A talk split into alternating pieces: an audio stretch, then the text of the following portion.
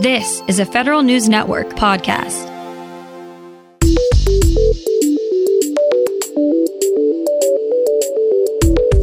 Coming up on today's Federal Newscast, the FCC rules that government contractors must have consent before robocalling. The president is strengthening the leadership at the Postal Service. And the first Space Force 7 finished basic training. These stories and more in today's Federal Newscast.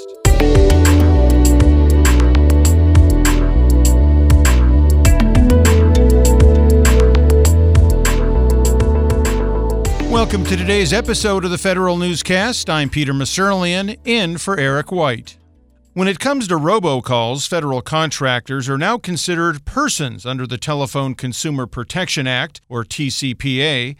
The FCC reinterpreted a 2016 decision that said federal contractors could make robocalls without prior consent. Now the Commission says vendors must obtain consumer consent before making robocalls. Under the 1991 law, the TCPA generally requires any person making certain calls to get the recipient's prior express consent, but contractors were not considered persons under a previous interpretation. The Commission also clarified that federal and state government callers, when acting in an official capacity, are not subject to TCPA prior consent requirements. The Office of the Director of National Intelligence is calling on President Donald Trump to rescind a 10 year old executive order on handling and labeling controlled unclassified information, or CUI. In a memo obtained by the Federation of American Scientists, Director of National Intelligence John Ratcliffe says the current CUI system is too complex and that he supports a new executive order setting government wide standards for this information. CUI refers to more than 100 categories of unclassified but sensitive information, such as taxpayer data, health records, and law enforcement information. The Army is rolling out a plan to make its bases more integrated with technology. Federal News Network Scott Maucione reports. Army installations will follow a new plan that will make bases highly connected and aware of their surroundings through technology. The guide, signed by the Army's top leaders, says future bases will have an array of sensors to diagnose issues remotely and train soldiers from anywhere. Buildings and infrastructure will be adaptable and have multiple uses. The Army also wants its installations to have resilient power and water sources and be able to defend in multiple arenas. Army officials say this new way of thinking about installations will prepare the service for 2035 and beyond. Scott Maucione, Federal News Network. The White House looks to staff up leadership at the Postal Service. Federal News Network's Jory Heckman has more. President Donald Trump plans to nominate former Syracuse Mayor and former Deputy HUD Secretary Roy Bernardi to serve on the USPS Board of Governors. Bernardi led day to day operations at HUD under the George W. Bush administration, but he more recently served as a senior advisor for the professional services firm CohnReznick and as vice president of government relations for CGI Technologies. The board currently has three vacancies, and the Postal Service still doesn't have a deputy postmaster general. Jory Heckman, Federal News Network. Good government groups worry the Office of Personnel Management is not cooperating with the presidential transition. More from Federal News Network's Nicole Ogrysko. OPM hasn't released a new transition guide for agencies, and it hasn't temporarily suspended hiring review boards for the Senior Executive Service. Both are common OPM activities during past presidential transitions. This comes as the White House released a new order of succession for OPM leadership. The new order details who should lead OPM should the agency's top two appointees resign. The new line of succession favors political appointees over longtime career executives. Nicole Ogrysko, Federal News Network. The Department of Veterans Affairs says its facilities in New Orleans and Bedford, Massachusetts are the first to begin vaccinating frontline healthcare workers and patients.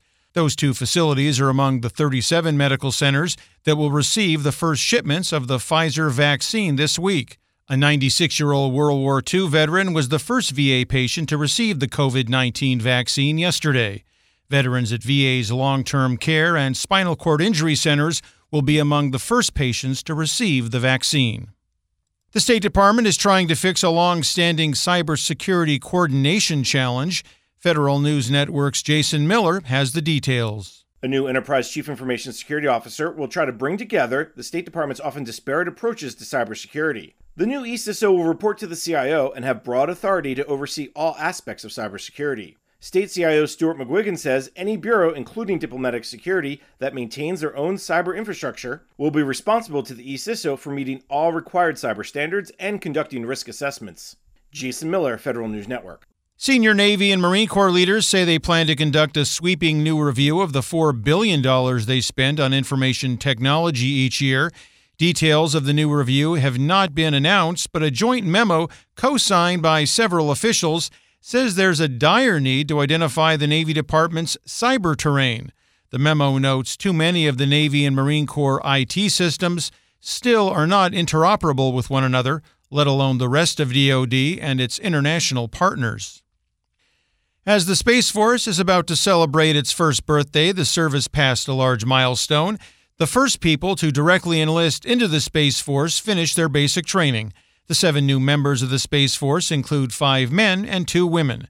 The service plans to increase its trainees over time and eventually recruit more than 300 by the end of 2021. There are currently another 13 trainees in basic training and seven more preparing to arrive. Find these stories at federalnewsnetwork.com and stay up to date on your agency's response to the coronavirus on our coronavirus resource page. I'm Peter Musurlian, in for Eric White.